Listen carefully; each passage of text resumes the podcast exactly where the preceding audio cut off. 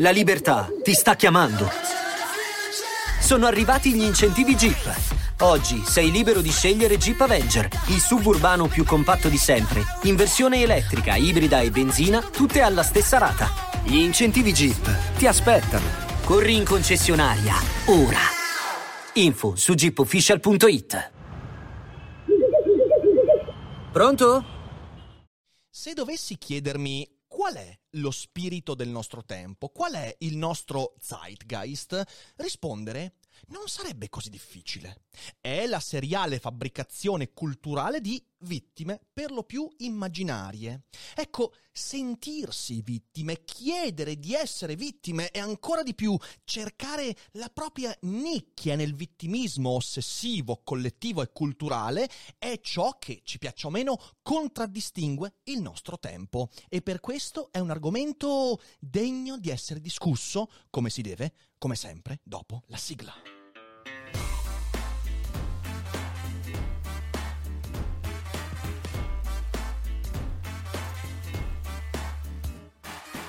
Sei su Daily Cogito, il podcast di Rick Dufer. E chi non lo ascolta è cibo per gli zombie.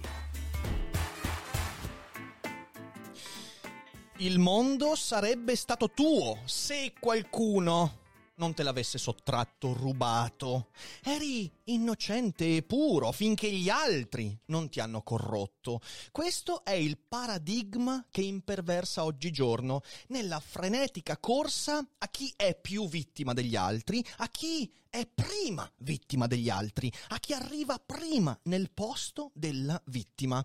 È una questione delicata e molto vasta che provo ad affrontare perché lì fuori ci sono davvero delle vittime, vittime reali, vittime concrete che spesso dimentichiamo in mezzo al rumore prodotto dalle vittime immaginarie. Le vittime, insomma, sono ben altre e questo è uno di quei casi in cui pure il benaltrismo può essere una buona figura retorica. Prima di lanciarci in questa discussione, però, vorrei ringraziare lo sponsor di questa puntata, ovvero NordVPN.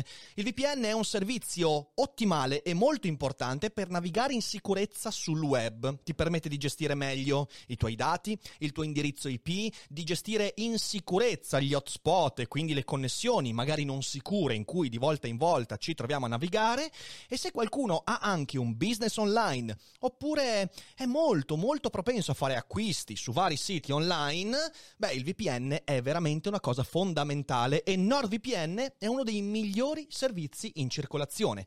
Partner di Daily Cogito, io lo utilizzo utilizzo da più di due anni con grande soddisfazione e se utilizzerete il link che trovate in chat, se siete in live o in descrizione in differita, usando il codice DUFER potrete accedere a due anni di NordVPN con il 70% di sconto più due mesi gratuiti. Quindi non c'è veramente nessun motivo per non provare questo servizio soddisfatti o rimborsati e se lo userete sono certo che non ve ne pentirete. Quindi grazie a NordVPN e adesso torniamo al Daily Cogito.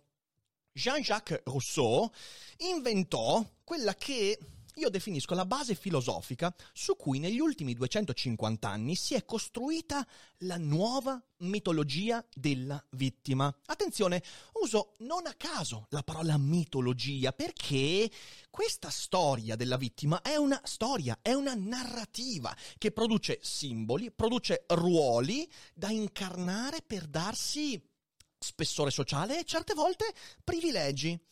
È rafforzata questa mitologia dall'idea che si deve parlare per i più deboli, si deve dare voce ai più deboli e ci siamo collettivamente convinti di dover ambire quindi a far parte della categoria dei più deboli, perché chi parla per i deboli o chi è debole e quindi si prende la propria voce fa parte dei buoni, di cui la vittima è manifestazione più solida, fra i deboli, fra i fragili, la vittima è l'apoteosi. E io oggi quindi divento il cattivo perché mi metterò dall'altra parte in questo Daily Cogito, proverò a criticare i, presupp- i, presupposti filosofici di questa mitologia della vittima. Dicevamo però Jean-Jacques Rousseau, inventore del concetto del buon selvaggio. L'uomo è nato libero, ma ovunque è in catene, così comincia il suo libro più famoso, Il contratto sociale. E che cos'è il buon selvaggio? Beh, è il presupposto secondo cui l'individuo umano nasce, emerge da una purezza metafisica e che sia il mondo poi a corromperlo. È una sorta di rivisitazione del mito dell'Eden. Un mito che sì, tiene in sé il concetto di peccato originale e dall'altra parte considera Adamo ed Eva come puri, innocenti prima della caduta, solo che in Rousseau il serpente non è più un atto metafisico, quindi l'uomo non nasce insignito del peccato originale, il serpente è lo stare in società. Gli altri sono quelli che ci danno la mela e noi poveri innocenti quando mordiamo la mela finiamo per cadere, perdiamo la purezza che in realtà era il nostro status originario. Ecco, dal momento che, dal punto di vista di Jean-Jacques Rousseau, tutti nasciamo puri, allora significa che tutti siamo vittime di qualche cosa, vittime concrete, vittime materiali, non vittime metafisiche. Siamo innocenti metafisici, ma vittime concrete nella società, ovvero tutti quanti, alla fine, molto presto, subiamo il mondo. E questo è un nuovo paradigma. Ora, questo è quello che io chiamo innocentismo, l'idea che alla base, fondo fondo, in basso basso, all'inizio inizio, tutti quanti siamo innocenti e poi veniamo corrotti diventando vittime di qualche cosa, vittime di qualcuno, desiderando quindi corrispondere a uno degli slot della mitologia della vittima, che letteralmente produce slot comunicativamente. Ed è per questo che in ogni modo cerchiamo continuamente di aderire a categorie, a gruppi che ci facciano sentire al sicuro, perché sono quei gruppi, quelle categorie a disegnare quegli slot di volta in volta. Infatti paradigmatico, in questo caso dell'innocentismo, è il caso del bambino, la cui percezione culturale è cambiata drammaticamente negli ultimi secoli.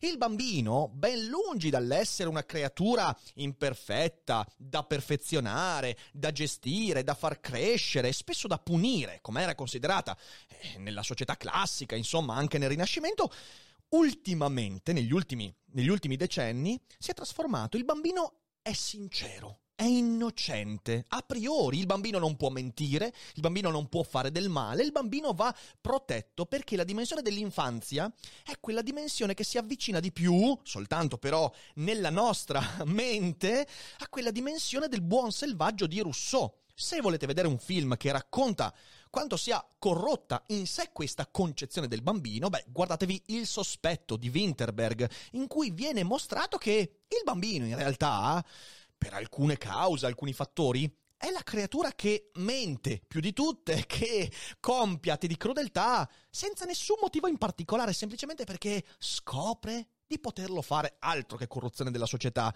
La conseguenza di tutto questo innocentismo che poi dal bambino si trasferisce anche nelle figure adulte è il mutamento del ruolo della politica. Guarda caso, negli ultimi 50 anni la politica ha smesso di essere quel garante di relazione e giustizia. Cosa dovrebbe essere lo Stato e quindi la politica? Beh, il garante che le relazioni fra gli individui non finiscano proprio per essere crudeli e quindi il protettore dei diritti fondamentali su cui poi si basano le nostre relazioni. No, la politica non è più quel garante, la politica è diventata il fattore di protezione delle vittime vittime reali o immaginarie e quindi che deve anticipare i problemi che potrebbero creare le future vittime, creando un cortocircuito che poi vediamo continuamente. E quindi la politica è diventata campana di vetro. E questo è tutto molto molto in linea con il cambiamento che sto cercando di, di discutere e di, esporvi, di esporvi. Un tempo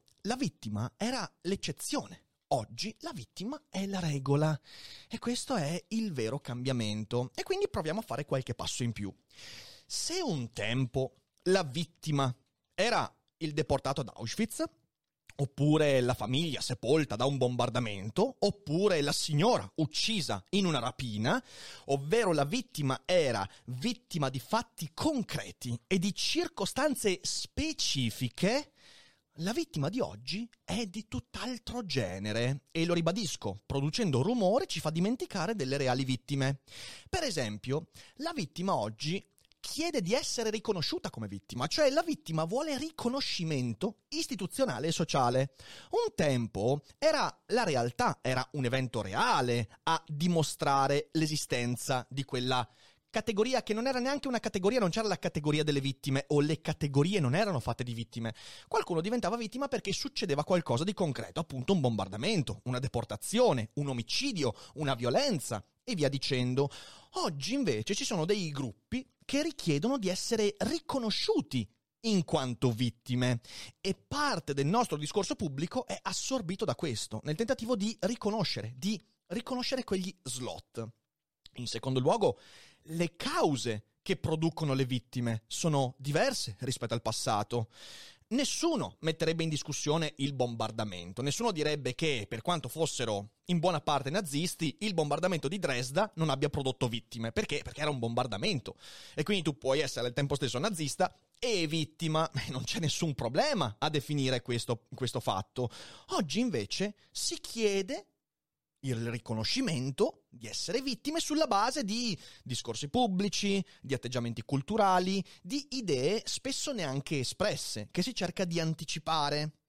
Infine, ed è questo il vero cambiamento, un tempo la vittima era vittima circostanziale. Oggi la vittima è vittima assoluta ed ecco ciò che rende desiderabile lo status di vittima oggigiorno. Un tempo la signora uccisa per strada in una rapina poteva comunque essere uno schifo umano, cioè non è che il fatto di essere stata rapinata la rendesse intoccabile, poteva essere criticata e dire, beh, che colpo di sfiga, che bastardo quello che l'ha ammazzata. Eh, questa qua ha subito questo destino, è vittima di un atto ma questo non cambia la sua persona perché non si definiva sulla base di quella violenza. Oggi invece la vittima diventa appunto figura mitologica, la quale acquisisce, in una buona parte dei casi, uno status di intoccabilità. Ed ecco un altro aspetto della mitologia della vittima, il fatto che viene santificata. E se volete anche qua vedere una serie TV in questo caso che estremamente puntuale, su questo tema è The Leftovers. In The Leftovers accade un evento veramente incredibile di cui la gran parte delle persone sul pianeta diventa vittima, non sto qua a spoilerare anche se è la cosa che succede inizialmente, e quindi tante persone subiscono un qualcosa di assurdamente impensabile. C'è un protagonista della serie che è il reverendo eh, Jamison, eh, il quale si scaglia contro coloro che cercano di santificare le vittime di questo avvenimento. E lui dice, no, attenzione, questo qua, per esempio, era vittima, è stato vittima di questo avvenimento, ma era un usuraio, era un ricattatore. Quest'altra picchiava i suoi figli. Quest'altro non è un santo perché commetteva violenza sulla moglie. E tutti quanti continuano a picchiare, a minacciare il reverendo, perché lo status di vittima è diventato assoluto. La vittima è tale perché è intoccabile o è intoccabile perché è vittima e questo un po' si confonde nei, nei, confini e quindi guardatevi The Leftovers perché è molto molto importante da questo punto di vista quindi c'è una conseguenza devastante in tutto questo, che l'essere vittime di qualche cosa è diventato il fondamento della nostra società, della nostra identità ed è questo ciò che rende chiaro il cambiamento. Ma dal momento che la crudeltà, persino la crudeltà, persino la violenza è una risorsa finita, non tutti siamo violenti e la violenza e la crudeltà non sono infinite, allora abbiamo semplicemente allungato la lista di ciò di cui possiamo essere vittime. Ecco allora che nascono pretese di riconoscimento vittimario fra le più impensabili. Allora ci sono persone che si dicono vittime di body shaming, discriminate perché dei medici affermano che, per esempio, l'obesità è una condizione di malessere fisico e chiedono rispetto quindi che ci siano medici che non stigmatizzano l'obesità come condizione fisica di malessere contro quello che viene chiamato thin privilege, cioè il privilegio di essere invece magri. Capite che questo è un po' un problema. Ci sono dis- de- de- denunce di discriminazione razziale per il fatto che cartoni animati vengono doppiati da professionisti di altre etnie, come per esempio Apu dei Simpson. Ci sono shitstorm su chiunque crei un personaggio un cattivo che in qualche modo ricordi una delle categorie protette, quindi categorie che si considerano vittime. Emblematico è il caso di uno dei villain di Assassin's Creed Valhalla, che nella sua descrizione viene detto è un cattivo perché sfregiato durante la sua adolescenza covò un sentimento di rivalsa nei confronti degli altri. E c'è stata gente che ha detto ma guarda che essere sfregiato non ti rende cattivo. E gli sviluppatori hanno cancellato e cambiato il personaggio. Quindi ci sono queste incredibili istanze e potrei sciorinarne a decine è quella che io chiamo la sindrome di Frankenstein, che è proprio ciò che viene espresso eh, da, da, Jean-Jacques Rousseau, quella frase nel Frankenstein di Mary Shelley in cui eh, il, il, il, prodotto artificiale dello scienziato, questo, questo, questo individuo eh, che ovviamente è completamente diverso ed è mostruoso, dice ma io ero buono, è il mondo che mi ha fatto malvagio. Noi siamo intrisi di questa idea, che noi siamo buoni, noi eravamo innocenti e siamo stati costretti a finire in mezzo agli altri e quando siamo stati, finiti, quando siamo stati messi in mezzo agli altri ecco che siamo diventati cattivi. Se solo il mondo non fosse malvagio, con me potrei risplendere del mio potere. E ovviamente qualsiasi cosa in questo caso diventa potenzialmente dannosa. Possiamo essere potenziali vittime di qualsiasi parola, qualsiasi idea. Basta che rientri in un campo ben specifico che mi permette di acquisire uno di quegli slot.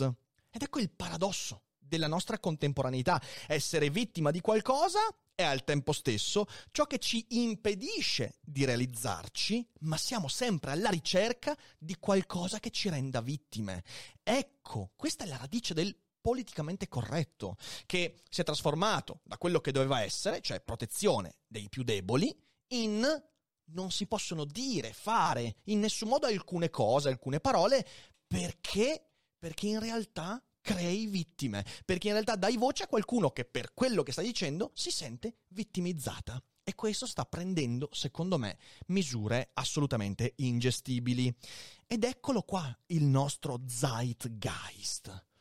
Tutti siamo vittime e c'è una corsa al ruolo di vittima più vittima degli altri. E questo porta a una conseguenza che tutti siamo carnefici. Ecco allora perché vediamo eventi assolutamente fuori di testa, come per esempio delegittimare la vittima per acquisirne lo status. Per me è emblematico il caso eh, delle, delle, richieste della comunità MRA, cioè i Male Right Activists, i quali negando la violenza sulle donne, vogliono dire al tempo stesso che anche gli uomini sono, sono, sono vittime di violenza. E guardate, ci siamo vittime anche noi, esattamente come loro, anzi no, più di loro. E questa cosa è morbosa, è devastante, perché capita continuamente. Allora ci sono categorie che vengono create di volta in volta per dire che quella persona è vittima di comportamenti e a volte molto impalpabili. E sono categorie in cui spesso noi ci troviamo comodi perché ci esentano dal dover mettere in discussione il perché siamo finiti in un comportamento che non si attaglia a quello che desideriamo, eh, nell'aver compiuto un gesto che non è arrivato all'obiettivo che ci eravamo posti. E quindi no, eh, perché? Perché? Perché siamo vittime, perché siamo vittime. E allora troviamo tutti poi le recrudescenze di un certo tipo di atteggiamento. E visto che ho citato la comunità MRA, poi questa scade in quelli che sono i fenomeni della red pill, degli incel, e qua quali dicono sempre di nuovo, guarda che io ero buono, è il mondo che mi ha fatto malvagio, cioè io sono vittima degli atteggiamenti che mostro. Vengo rifiutato, sono emarginato, non metto mai in discussione i motivi per cui io, agendo in un certo modo, sono finito in questa condizione. No, in realtà sono vittima di qualche cosa. E quindi è il mondo che è cattivo, sono le donne che sono cattive, è la società, è il capitalismo, è la competizione, è tutta questa retorica incredibile che purtroppo va bene per qualsiasi cosa. Va bene per qualsiasi cosa. Io non ho mica scelto di vestirmi così. Eh, perché sono vittima di una moda, di, del capitalismo e via dicendo. Tutto quanto è ascrivibile a questo, a questa mitologia. Così come smettiamo di saper distinguere fra le vittime reali e le vittime immaginarie, perché ci sono, e lo sappiamo tutti perfettamente, lo stesso accade con i carnefici. Anche i carnefici reali esistono, ma dal momento che tutti quanti, essendo noi vittime universali, possono essere anche carnefici, allora anche i carnefici reali finiscono nel rumore dei carnefici immaginari. Questo è in conseguenza anche del modo con cui la cultura contemporanea ha attaccato e distrutto il concetto di libero arbitrio. Nessuno di noi è libero, se vogliamo metterla così, neurologicamente è vero, fisiologicamente è vero, ma la conseguenza poi sociale è che considerando che nessuno di noi è libero, allora ne consegue che nessuno sceglie di fare, sceglie di progettare, sceglie di compiere, nessuno sceglie il proprio ruolo perché non siamo liberi di farlo. E di conseguenza tutti siamo burattini, non si sa bene di cosa, del destino, degli impulsi fisici chimici, di Dio, siamo tutti burattini, il che significa che siamo tutti vittime pure i carnefici. Ecco, è per questo che noi siamo così destabilizzati da figure anch'esse mitologiche, in un modo diverso, come Breivik o come una bomber, carnefici veri, carnefici che in realtà volevano veder bruciare il mondo, se vogliamo proprio usare una, una terminologia batmaniana. Cercano di veder bruciare il mondo e ci destabilizzano perché contraddicono con le loro parole e i loro gesti proprio quel presupposto che anche i carnefici sono vittime di qualcosa, che se qualcuno compie violenza, compie un omicidio, rapina, in realtà è è perché è vittima e della società e del patriarcalismo e della violenza comune e siamo sempre vittime di qualcosa. Ecco, Breivik e una bomber, per dirne due, ma sono tanti, ci destabilizzano perché sono loro a dire noi abbiamo avuto l'intenzione di fare quello che abbiamo fatto. Una bomber, Kaczynski, dice nei suoi diari e anche nelle sue memorie processuali: Guarda che nessuno mi ha fatto diventare vittima. Io ho voluto mandare le bombe a quei poveri cristi che poi sono esplosi. Breivik dice: Nessuno me l'ha fatto fare e non solo rifarei tutto da capo, ma non cercate di medicalizzarmi, di psicanalizzarmi. Ho voluto farlo con tutta la lucidità del mondo e questo ci destabilizza anche politicamente. Ricordo che una bomber, Kaczynski, è stato eh, volevano farlo passare come incapace di intendere e di volere e lui ha provato in tutti i modi ad opporsi a questo. Lui lo voleva fare e questo ci destabilizza perché eh, perché sì, perché noi vogliamo medicalizzare queste figure, perché medicalizzare queste figure significa dire, vedi, Pure Kaczynski era vittima di qualcosa, pure Breivik è stato vittima di un demone posseduto. Di nuovo, eh, ritorna la retorica della possessione. Alla fine torniamo sempre lì, torniamo sempre a quella teologia stantia che ci impedisce di capire i fenomeni del mondo e produce in questo caso cose che non riusciamo a comprendere. Insomma, c'è un problema in questo, che noi abbiamo relegato l'eroismo nell'ambito dei cattivi veri.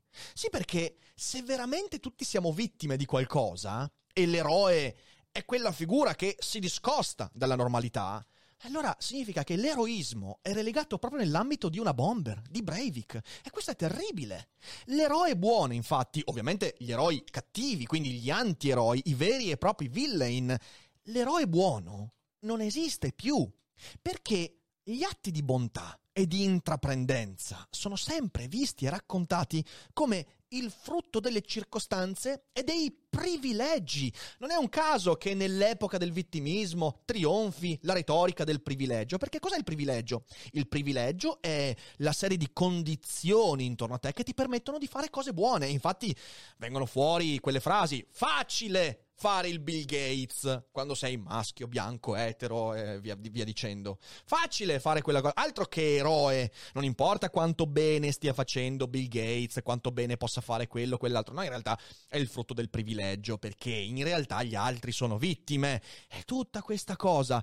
E se vogliamo trovare anche qui un esempio pop, mi viene in mente Frank Costello. Avete visto The Departed? Grandissimo film, uno dei miei preferiti di Scorsese. Frank Costello apre il il film e lui è un mafioso, un omicida e una persona di certo non esattamente irreprensibile e apre il film dicendo io non sono il prodotto del mio ambiente, io voglio che il mio ambiente sia il mio prodotto. Quindi quell'idea lì, io ho compiuto qualcosa perché avevo l'intenzione di farlo è completamente espulsa dalla figura dell'eroismo buono ed è incarnata ormai soltanto dai cattivi, cattivi reali, Breivik, una bomber, e i cattivi fittizi, quindi Frank Costello in The Departed. La conseguenza è che l'eroe, quello buono, quello che fa del bene, è solo qualcuno che ha rubato il posto a una vittima. E questa è un'idea veramente devastante. È il motivo per cui nella letteratura, nei film, vabbè, potremmo dire che ci sono le epiche Avengers, ma sono eroi diversi. Infatti, sono quasi tutti eroi con dei superpoteri. Capitan America ha subito il suo essere un eroe. Iron Man, invece, ha i soldi, ma anche quello è perché ha avuto i privilegi e tutto quanto.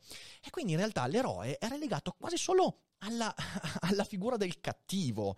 E proprio in virtù di questo vorrei dirvi che si terrà una live molto importante la prossima settimana perché giovedì, che mi sembra sia il 29 aprile alle 21, si terrà la live monografica su Ayn Rand, che è uno degli autori, anzi una delle autrici, che ha ispirato questa puntata insieme ad altri libri che state trovando in chat durante la live oppure in descrizione se ascoltate in differita il podcast o vedete il video su YouTube. E quindi non perdete la live perché si parlerà proprio di questo, di questo crollo dell'eroismo, che è un tema molto interessante. Il motivo di questa scissione è ben espresso da un libro che ho citato molto spesso negli ultimi tempi, anzi è da anni che lo cito, ed è un libro importantissimo che è Critica della vittima di Daniele Giglioli e voglio leggervi un estratto. Ma ovviamente ho messo lontano da me il Kindle e a un certo punto, nel tentativo di capire da dove arriva questo cambiamento, Giglioli scrive una cosa secondo me importantissima. Dice il passaggio da una società di produzione a una società dei consumi, annunciatasi in Occidente in quel decennio e poi proseguita fino a noi, è stato chiamato in molti modi a seconda che prevalessero la lode o il biasimo. Neocapitalismo, società dei servizi, società dello spettacolo, società dei simulacri, postmoderno, ipermoderno, etichette e diagnosi che retrospettivamente si equivalgono. Se ne privilegiamo una, è per congruità a termini già familiari il nostro discorso, nonché per la fortuna e le riprese vigorose in termini termini di pensiero che conosce ai giorni nostri. Nei termini di Jacques Lacan, ciò che è accaduto può descriversi come un transito dal discorso del padrone al discorso del capitalismo, del capitalista. Il primo, discorso del padrone, è incentrato sulla dialettica tra proibire ridislocare le energie immagazzinate con la repressione e si sposa bene con l'etica proto-capitalistica descritta da Max Weber. Astieniti, risparmia, accumula, reinvesti, privilegia il futuro sul presente, offri la gettata più lunga possibile al tuo desiderio. Nel discorso del capitalista, invece, l'istanza proibitiva si annulla a vantaggio di un superio non meno esigente, il quale però ingiunge, consuma, spreca, godi. Ti spetta la felicità qui e ora, tutta e subito, senza ostacoli interni né possibilmente esterni. Il mondo è qui perché tu ne gioisca. Non sottometterti alla legge dell'altro, credi al tuo immaginario come alla cosa più vera e giusta che ci sia. Ne hai diritto e se ti viene negato sei una vittima. A te, come a tutti, ma a te in special modo, spetta l'accesso a quella cosa sempre perduta che è la fusione col corpo della madre, l'unità originaria andata in franta, la fine dello sforzo, la scarica definitiva di ogni possibile tensione.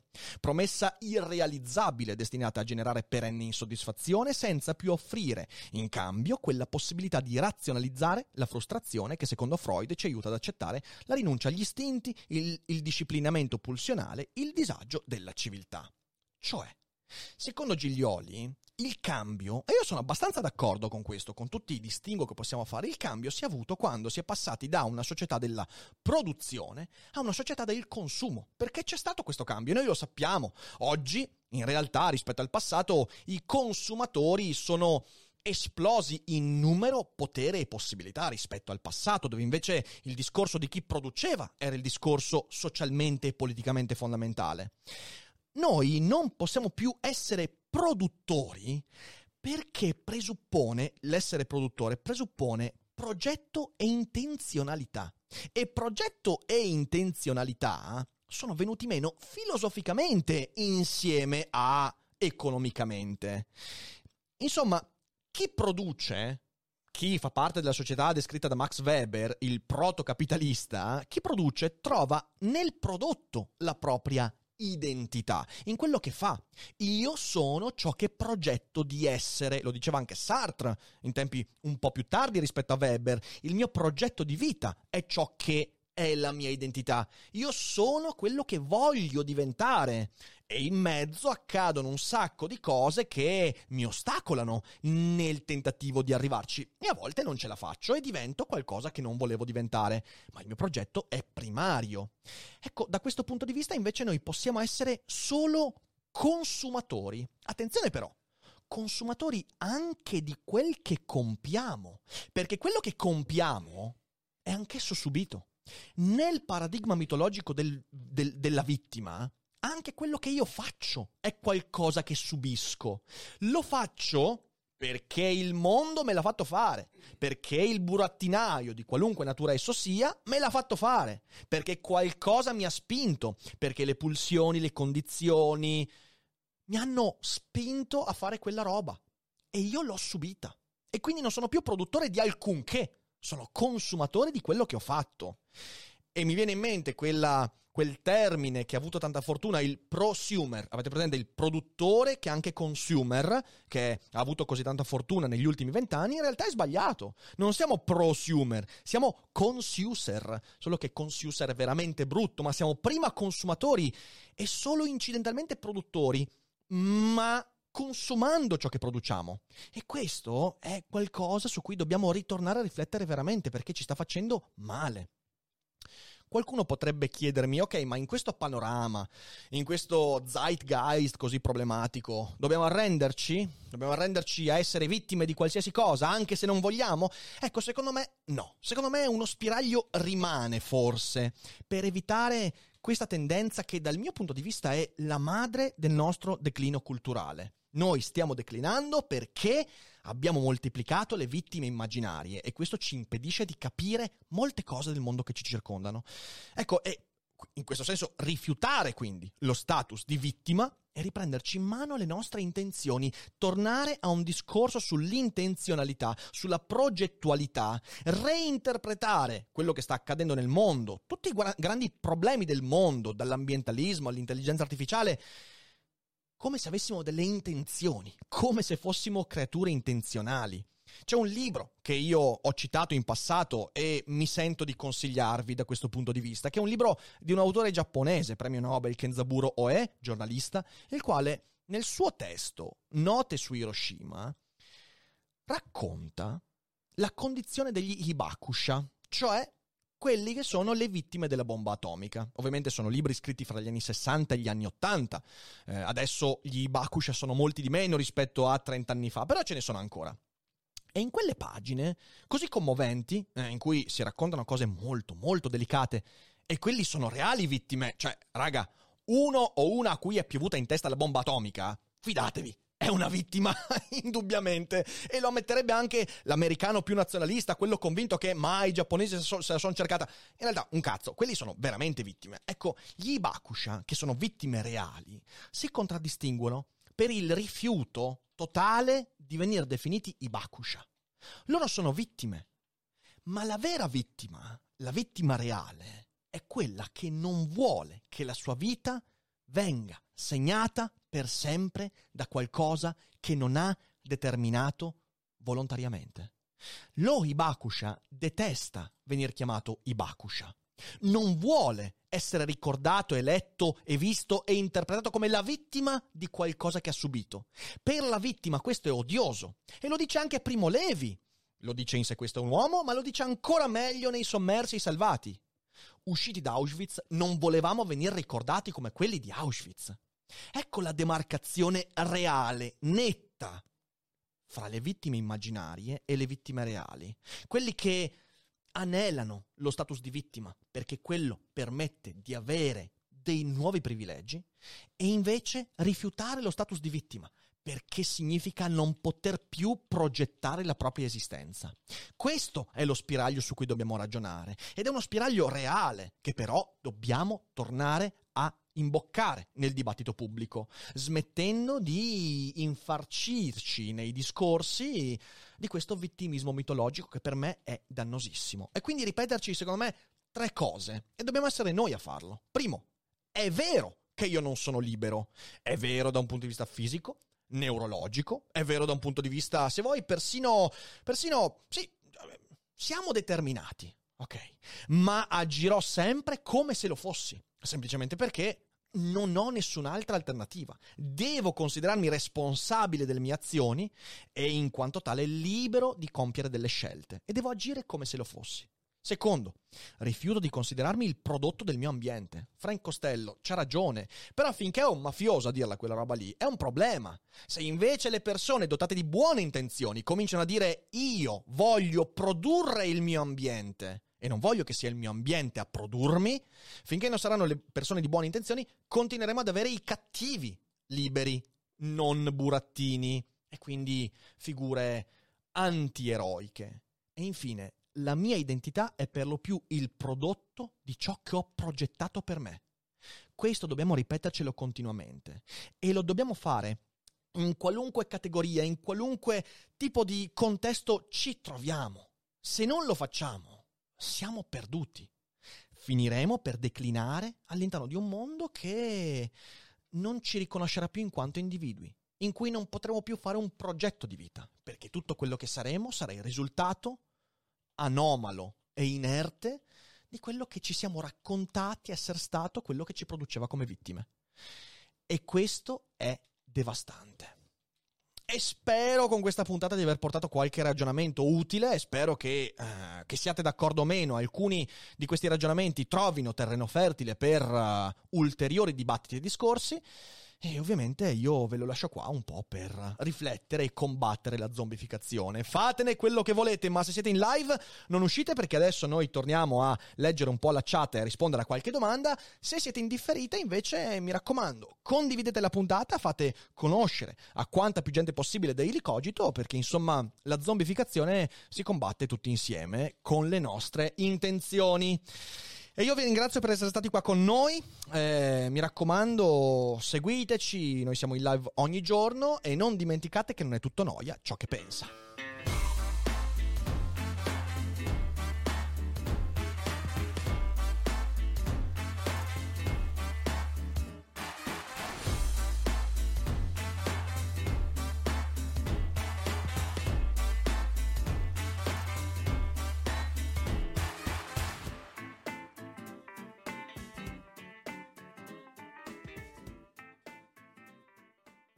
Ciao, sono Arianna di Voice e oggi ti consiglio di ascoltare.